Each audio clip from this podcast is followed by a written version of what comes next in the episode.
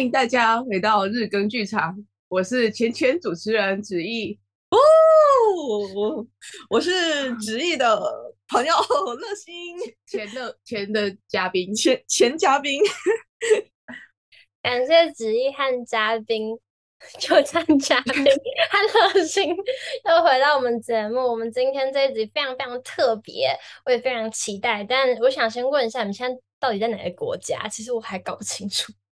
我们现在在荷兰，明天就会去西班牙了。空中飞人，像我刚刚问你们现在到底哪个国家？就是这两位最近去了很多的国家，那他们的这个壮游之旅，就来倾听两位我们的流量密码来告诉我。本节目最高的收听率的节目应该是旅游节目，所以我们就自己邀请了小雨来进行这一次的专访，顺便为我们的旅程做一个记录。对，没有错，因为其实人生真的是非常难得有一次机会可以跟朋友进行那么长，历时应该是 三个月的旅程，所以大家都会蛮震惊的。你们怎么有这个时间、有这个钱、有这个精力？就是有一天，就是乐心他就突然问我啊，他这里有约邀我过，就在我国考之前，就是乐心问我要不要一起来荷兰，可是因为那时候想说要准备国考，就。前辈子，结果没有想到毕业后还有这个机会。有一天，乐馨就突然问我说：“子毅，你要不要跟我一起荷兰？”然后我说：“啊，可是这样的话，我就要 gap 一点时间。”但是我左思右想，就觉得可能以后工作后就没有这样子的机会了，可以到这么长的时间出来玩，然后没有任何压力，而且你进入职场之后，你的时间成本也会变得比较高。所以我想说，如果现在不做，以后可能。不一定没有机会，可是就是很难会有这个机会出来玩。而且其实就可能如果之前有听过的人就会知道，我跟子毅其实以前也一起出国过，我们一起去了巴厘岛。然后呢，那时候的旅程结束后，子毅就一直跟我说，就是乐心什么时候再开团要跟。但问题后来可能大家也经历国考，然后国考之后就是两两年的疫情肆虐。哪儿都去不了，就不要说什么开不开团了。然后现在就是好不容易在我们毕业之际的时候，哎，就是全球对于疫情这个议题的那个开始一点放松，然后政策都开始比较没有那么严格。那我就想说，天哪，那这就是最后的机会要出国了吧？毕竟如果以后你当医护人员，然后疫情又继续维持这样的情况，你是非常难出国的，因为要做一些申请的动作嘛。所以呢，我就想说，那好了，要不然我也不确定子毅能不能行，但我就问一下，哎，那个子毅要不要跟我一起出国呀？结果我也没想到，他其实也没过多久，他就跟我说，好啊，我爸妈说可以，好羡慕哦。你们是先去先去马来西亚是不是？我们先去新加坡，然后去马来西亚。再来荷兰，然后接下来也就是明天的时间呢，我们就要去西班牙走朝圣之路。那走完朝圣之路之后呢，我们就会往下去到葡萄牙。去完葡萄牙之后，我们就会再绕西班牙一整圈，然后最后呢，再在那个毕保尔那里跑一场马拉松，过后再回来台湾。这是什么？再回来这边？啊，对，再再回荷兰。嗯，好棒，好棒！那你们想要从哪里开始分享起？可以先来说一下旅行的部分，因为很多人一听到你要来那么长的时间，第一个问题就是：天呐，你们也太有钱了吧！而而且一方面又是你来的地方是欧洲，大家就觉得这个地方的消费真的很高，但其实我们的消费其实远没有大家想的那么高，因为首先第一是。我是有认识的阿姨是住在这里的，所以我们可以借助以荷兰来说，特别贵的东西就是交通和住宿。那住宿的部分已经搞定了，那我们就会省下非常多的钱。那好像西班牙的部分，那我们就是走一个青年旅馆的路线。但我觉得这个也是因为。有子毅跟我一起去，就是两个人，而且又是女生嘛，你可能一个人其实要去住青年旅社，还是有些人会有点小担心。那我想说，我跟子毅两个人还是互相的有个小照应，所以我们就 毅然决然的去住青年旅馆，而且有一些我们甚至是订了混宿。那到底青年旅馆好不好住？可能可以等我们 回来之后再跟大家分享。对，而且朝圣之路本身的物价也不高，西班牙、葡萄牙的物价也不高。那一样嘛，最高的就是交通。那怎么省一点呢？你就是各种的搭那个夜间巴士，夜间巴士是个好东西，你又不用住宿，然后又便宜。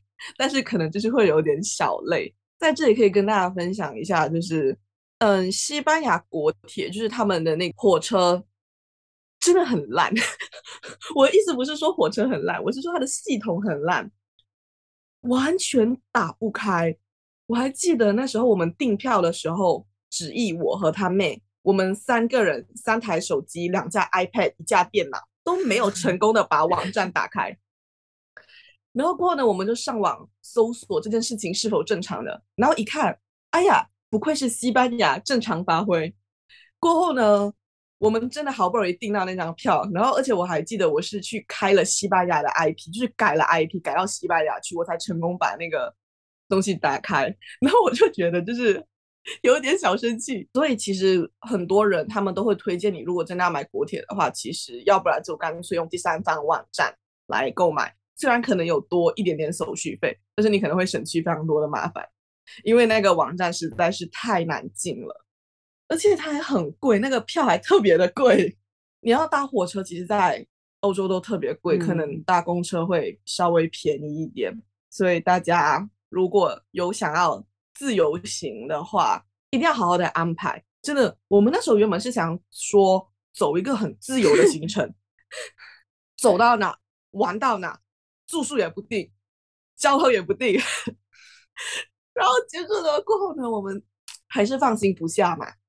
稍微一看了那个价格之后就，就哎呀，直接就跟我说：“乐心，我们好像不能够这样，因为那个早鸟票可能是十欧，那正常的票可能是六十欧，对，差别非常巨大。”然后我们过后想了一下，就说：“嗯，我们没钱。”能够随心所欲，是因为你财富自由。是的，我们可能只有灵魂是自由的，但我们的财富并不自由。所以这就是你们计划的缘起，对不对？就是对，没有错。呃，但是我刚刚热心他说有个照料的时候，我笑了一下，因为我就整整趟旅程，我们的群组名称叫做“出游不出包”，但是我就整段一直在出包。然后，然后我姐就说：“反正你就撞得像头牛，你就是多背东西吧。”但是殊不知，就是我一开始去马来西亚就适应不良，然后还不舒服。然后乐馨就说：“子毅，你的那头牛呢？” 就是子毅在搬了三张塑料椅子之后呢，手酸痛了三天。然后这件事情让我很不解，我想说，子毅。你前十年的网球白打了，这一路上直接真的就是 干了很多事情。我还记得，就是我们就开玩笑，那时候就说旅程还没开始，直毅已经开始出包，因为当天早上出门的时候可能就有点急，一开始什么水壶没没装好吗？对对，水壶没装好，因为哦我们在马来西亚的旅程呢，有部分呢是有直毅的妹妹跟我们一起的，所以最开始我们是。三人行，然后子毅呢，在出游当天，他就把妹妹的水壶装错，然后幸好过后有被发现。他那时候就一直告诉我说：“乐心，你不要吃太饱，妈妈包了饭团，这是三个月以来最后的台位了。妈妈包的饭团很好吃啦，巴拉巴拉巴拉巴拉什么？我真的满心期待，故意吃的不要那么饱。结果呢，我一上高铁，直接就隔壁跟我说：‘哎，乐心，饭团。’我忘带了，然后我整个就忽然间，而且那时候真的特别好笑。我当时没有任何的震惊，也没有任何的生气，我竟然感到很安心。我就说啊，子毅，我好安心哦！听到这句话，感觉不愧是你，嘿，一如既往，初心不改，你还是你。真的在这里，子毅郑重的跟妈妈早上五点起来煮饭 道歉。妈，对不起，如果你在听的话，好像上什么新闻哦。这个大告解。而且那时候还机票的时候把妹妹的生日写错，然后妹妹非常恐慌，想说自己有没有办法上飞机。其实我思考了一下，搞不好就是执意的阴谋，他就是不想要妹妹出国，就他可以好好准备升大学的东西。那你们在新加坡还好吗？有吃很多？我在新加坡，我们肉骨茶是去到马来西亚才吃的。这个是这个这个会不会一开始引战啊？哎哎，新加坡跟马来西亚的肉骨茶之争。就其实新加坡和马来西亚其实很多食物是一样的，就可能他们有肉骨茶，我们也有肉骨茶。那他们也有沙爹，我们也有沙爹，但就是口味上会有一点不一样。其实不要说新加坡、马来西亚，就算是在马来西亚里面，我们的南北差异非常巨大，巨大到连马来西亚人都没有办法接受，其他地方都有可能会出现我们没有办法接受其他地方口味的那种情况。像我在马来西亚，我是呃南方人，我就特别接受不了北方的口味。然后呢，我们就去到槟城，槟城就比较偏北方了嘛。然后呢，我们每次吃东西的时候，就是执意和他妹妹就会用星星眼睛看着我说：“乐馨，这个到地吗？这个好吃吗？” 然后我就有点小尴尬，因为我它不是不好吃，但我不爱。但我感觉又不能说出啊，这东西就不好吃，就觉得好像很很很很打击他们对于买下食物的热情。我就说，嗯，这个东西味道就是这样。那所以说，在新加坡没有吃到肉骨茶，究竟玩了什么？是去了他们的游乐园吗？对，我们那时候是主要就是说去了那个 Universal Studio，我们去了环球影城。然后那时候这也是一个非常悲伤的事情，因为在我们飞去新加坡的前一个星期，每一天都在下雨。我就不停的在我们群组说，麻烦大家好好的拜拜，好好的祈祷。甚至就是到我们到新加坡的当天，其实还是有在下雨的。我们那时候真的觉得超恐慌的。而且我们一进到环球影城就开始下雨了，那我们想说天呐，这怎么回事？然后我们就为了避雨，然后就去看了一场 4D 电影，就想说好吧，毕竟它是室内的。而且那时候我们的想法都是可能一出来就会面临着雨势变得非常巨大的那种情况，结果一出来竟然雨停了，然后就觉得哎，还是蛮开心的这样子。就是我觉得现在出国还有一个好处，就是因为人还是稍微比较少，而且也比较少中国籍的游客，所以我觉得乐园的排队人数也相对少很多。在呃新加坡的环球影城，对我们来说其实完全不需要什么快速通关，大概一整天的时间，它开园到结束之前都可以把整个游乐设施想要玩的都玩完一遍，有些甚至可以玩第二遍跟第三遍。嗯，很羡慕哎、欸，那你们有去乐高乐园吗？新加坡的 这个乐高乐园，就是因为那时候我们在看有什么景点，其实就是在罗佛州那里，大家很著名的景点就是乐高乐园嘛。那但因为我和只有我们个人看了一下乐高乐园的内部，就都觉得没有很吸引我们，然后就不太想去啦。因为我个人其实会觉得乐高乐园的。适合年龄有点低，小朋友可能会玩的比较开心，像我们这种老人家就会比较有代沟，没有办法理解其中的奥妙。我对乐高乐园印象很深刻，因为我们那个游乐设施卡在半空中，其实啊，就有一个东西是从上往下这样冲下来，然后会有水的那种东西，然后那台车呢，就是在。高点要往下冲的时候，才往下一点点，正要冲，它就卡住了。而且它居然还往下了一点点，这更可怕了吧？然后我们就在那里，超热的，太阳很晒。是是是，然后让我下来了没？但后来有解决。对，我就是反而不太记得有没有去环球影城，还是去环球影城干嘛了？就记得那那个乐高乐园有退钱吗？也没有啊，反正就其中一个设施故障嘛，还是干嘛？对，也没有退钱。这样他哎，就是一直投诉哎，对，投诉。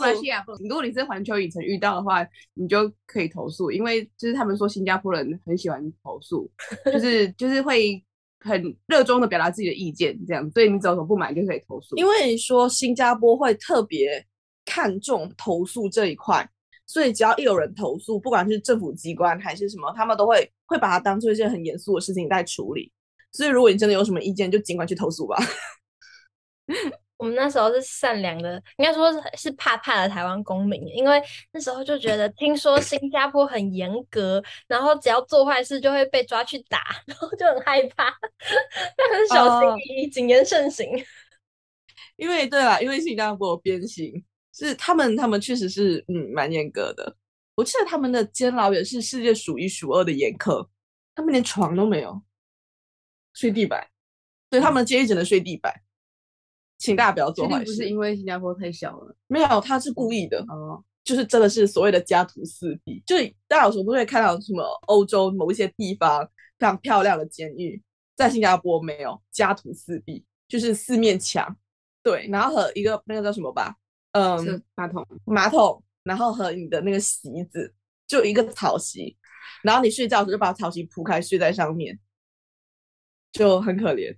等等，我们是一个旅游性的、旅游性质的主题，不是牢狱之灾的主题。啊，那我们讲一下新加坡。哦，我记得是新加坡的时候，还有一一只狮子，是狮子吗？鱼尾狮，那个呃，鱼尾狮。对，我对新加坡的印象就是它。如果我没有记错的话，它好像即将快要被拆除了。为什么？这个具体原因我没有很，我没有很清楚，但我。那时候有看到类似相关的新闻，所以可能如果真的很想要见到他人，可能要 赶快去了。他即将被拆掉了。那那时候还看了一个水舞秀，在一个商场旁边。哦，那个其实也蛮常见的。就我还记得那时候在新加坡，就是质疑问了我一个问题，因为那时候我就跟他说，新加坡很小，你一天开车就能把整个新加坡绕完。他就问我说：“那我们要不要环岛新加坡？” 然后当下我就很无语，我就跟他说：“新加坡环岛，你图什么？你为的是什么呢？”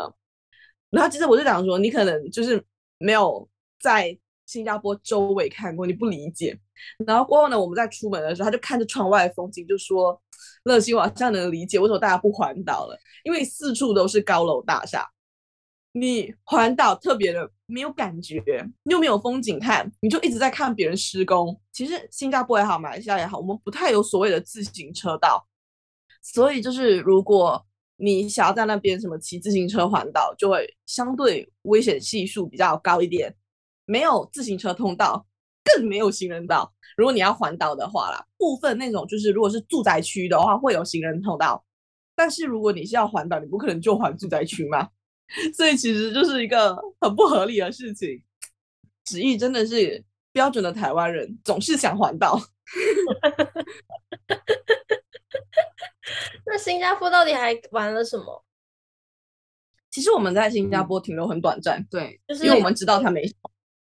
对，而且我之前就是转机之后转，就还疫情还没爆发的时候，我就有来新加坡转机。那时候就是有一个大概两三个小时的那个免费的转机 tour。就是参加，然后绕一圈，然后那时候其实好像后来认真想过，其实那时候就已经玩完新加坡的景点了，除了那个环球影城之外，或者是你想要去赌场啊什么之类。但是我们那时候要进去，就发现哇，我那边的赌场真的是金碧辉煌。我们那时候还穿着凉鞋，完全不敢进去，就穿的太太太随便了，就感觉好像会被会被赶出来的样子。那我我印象很深刻，是从新加坡到马来西亚中间要那个出入关，那时候等了超级久。但我不知道这个疫情之下有没有比较快。嗯，并不会，因为其实新加坡和马来西亚几乎都已经是开放了，所以我们两国公民都会互通。就是你要看时段了，那非常考时段。就是如果你是那种早上上班时间、晚上办公时间，然后或者是假日。一定塞到爆！我那时候就是，嗯，在马来西亚塞了一个小时，去新加坡塞一个小时，就总共塞了两个小时，就非常非常的堵。但这个是常态，这是常态。嗯，而且有一个小题外话，就是那时候我妹哎，应该是说我跟我妹啊，那时候要从新加坡要入马来西亚的关口的时候，因为就是我我们他那时候没有新加坡那边没有接，哎，马来西亚没有接收到新加坡我们入境的一些资料，然后就没办法进去。后来之后我们还被带入了那个办公室，那时候我就很紧张，天哪，我们会不会要打那个大使馆台湾那个大使馆的电话呢？还是怎样？后来就是热心跑去跟大呃办公室的人哈拉讲，就是讲马来语，就是让他们有那种就是感觉啊自己人不要这样的感觉。然后我们就弄了一阵子之后就顺利进去了。而且因为就是我们推测啦，应该是因为就是我妹的那个护照是刚用，就是刚换，然后还有台湾的政治地位稍微尴尬一点，所以有时候进去会比较没那么方便。嗯，还好有乐。而且如果你说你今天是从机场。过来的感觉就比较正常，但是你是从新加坡，然后又再入境马来西亚，大家就会觉得就是说，哎，你这大费周章的，就是不直接来马来西亚，还要从，就是可能他们会觉得有一点疑虑这样子。哦，好复杂哦。那到马来西亚呢？因为我记得我以前去马来西亚玩的时候，就是去玩一个 villa，然后。有游泳啊，海边啊，然后有个马来西亚时间，然后一切都非常的悠哉悠闲，就对马来西亚印象是这样。你们去马来西亚，其实说实话，嗯、去东南亚确实是要你这种感觉。就马来西亚其实也有非常多很漂亮的海边，很漂亮的海岛。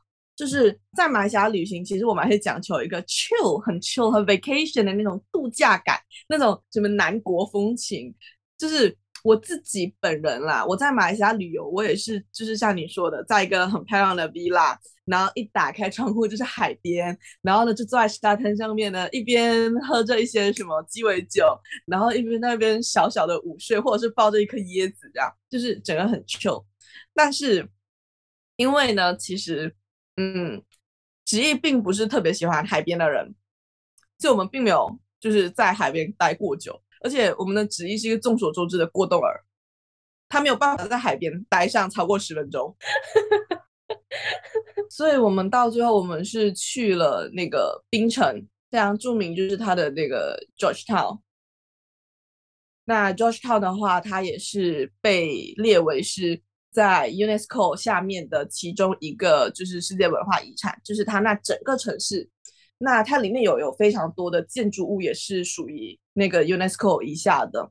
你看那个，所以呢，我们就走一个历史文化之旅。对，Georgetown，那个乔治城，乔治市。呃，没有，那是在槟城的一个一个城市。OK，对，它是那整个城市都被列为是呃 UNESCO 的 Heritage Site。它都是一整个的历史文化遗迹，所以你走在里面，就是整个有点像走在古城里面的那种感觉。他们的那些街道上的东西，如果你想要修复、想要改建，就通通都要申请，因为他们已经是 UNESCO 下面名下的一些世界文化遗产，这样，所以就算比较有趣了。而且，如果再买一下，你要比较看景点的话，我个人会觉得。要么就是要去槟城，要么就是要去马六甲，就一些历史氛围感比较重的城市呢，你会比较能够看到不一样的色彩。因为像是如果你都去城市的话，其实多数的国家的城市其实是大同小异的，无非就是高楼大厦、高楼大厦和高楼大厦，然后你就一直在逛街之类的吧。那这可能不是我们。比较想要的旅旅程，所以我们就并没有去那些可能吉隆坡之类的比较城市的地方。哦，哎呦，很羡慕哎，因为虽然我也去过，但是我那时候是跟旅行社去，然后跟旅行社去，他就会带你去买一些巧克力呀、然后那个一颗一颗黑色的石头的那个手链叫什么什么石。黑曜石还是什么石，我忘了，反正就是一些很贵的东西，就是盘子。但我跟你说，这这确实是会发生的，就是好像我在马来西亚，我也不太喜欢搭计程车，个人也不太会在旅游胜地搭计程车。人性嘛，大家可能还是想要就是呃，怎么说，坑能坑一点是一点，可能感觉你不太懂，就会想要坑骗你这样。那我之前有发生过经验，就是。他那个计程车是不是跳表？他是用说好的价格，就是你告诉他去哪里，他可能一开始就跟你说好，呃，两百五，然后下车的时候就跟你收三百五，那就说，呃，刚刚不是说两百五吗？然后就当场就直接吵架，吵很凶。虽然到最后就是我们还是只给两百五，但你这个吵架就会很影响你的旅游的那个情绪，这样。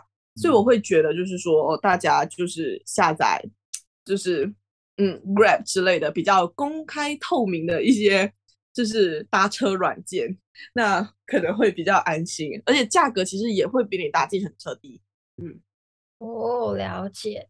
所以我们刚刚这一集聊到的旅游胜地，就是一些我没去过真正好玩的地方。没有错，马六甲，马六甲是怎么样啊？马六甲的话，就是马来西亚的另外一处 UNESCO。其实我觉得马六甲是一个只要有学过历史的人都不会陌生的地方，嗯、因为它那边就有一个马六甲海峡。各种的贸易，各种的情况，然后呢就被各种各样的人统治过。那就因为这样的一个历史背景之下呢，它就留下了非常多的建筑物。那我个人会觉得，嗯，马六甲它比起说一个一个的景点，它跟 Georgetown 也就是槟城的那个乔治市很像的地方是，它属于一整个城市都非常有风情。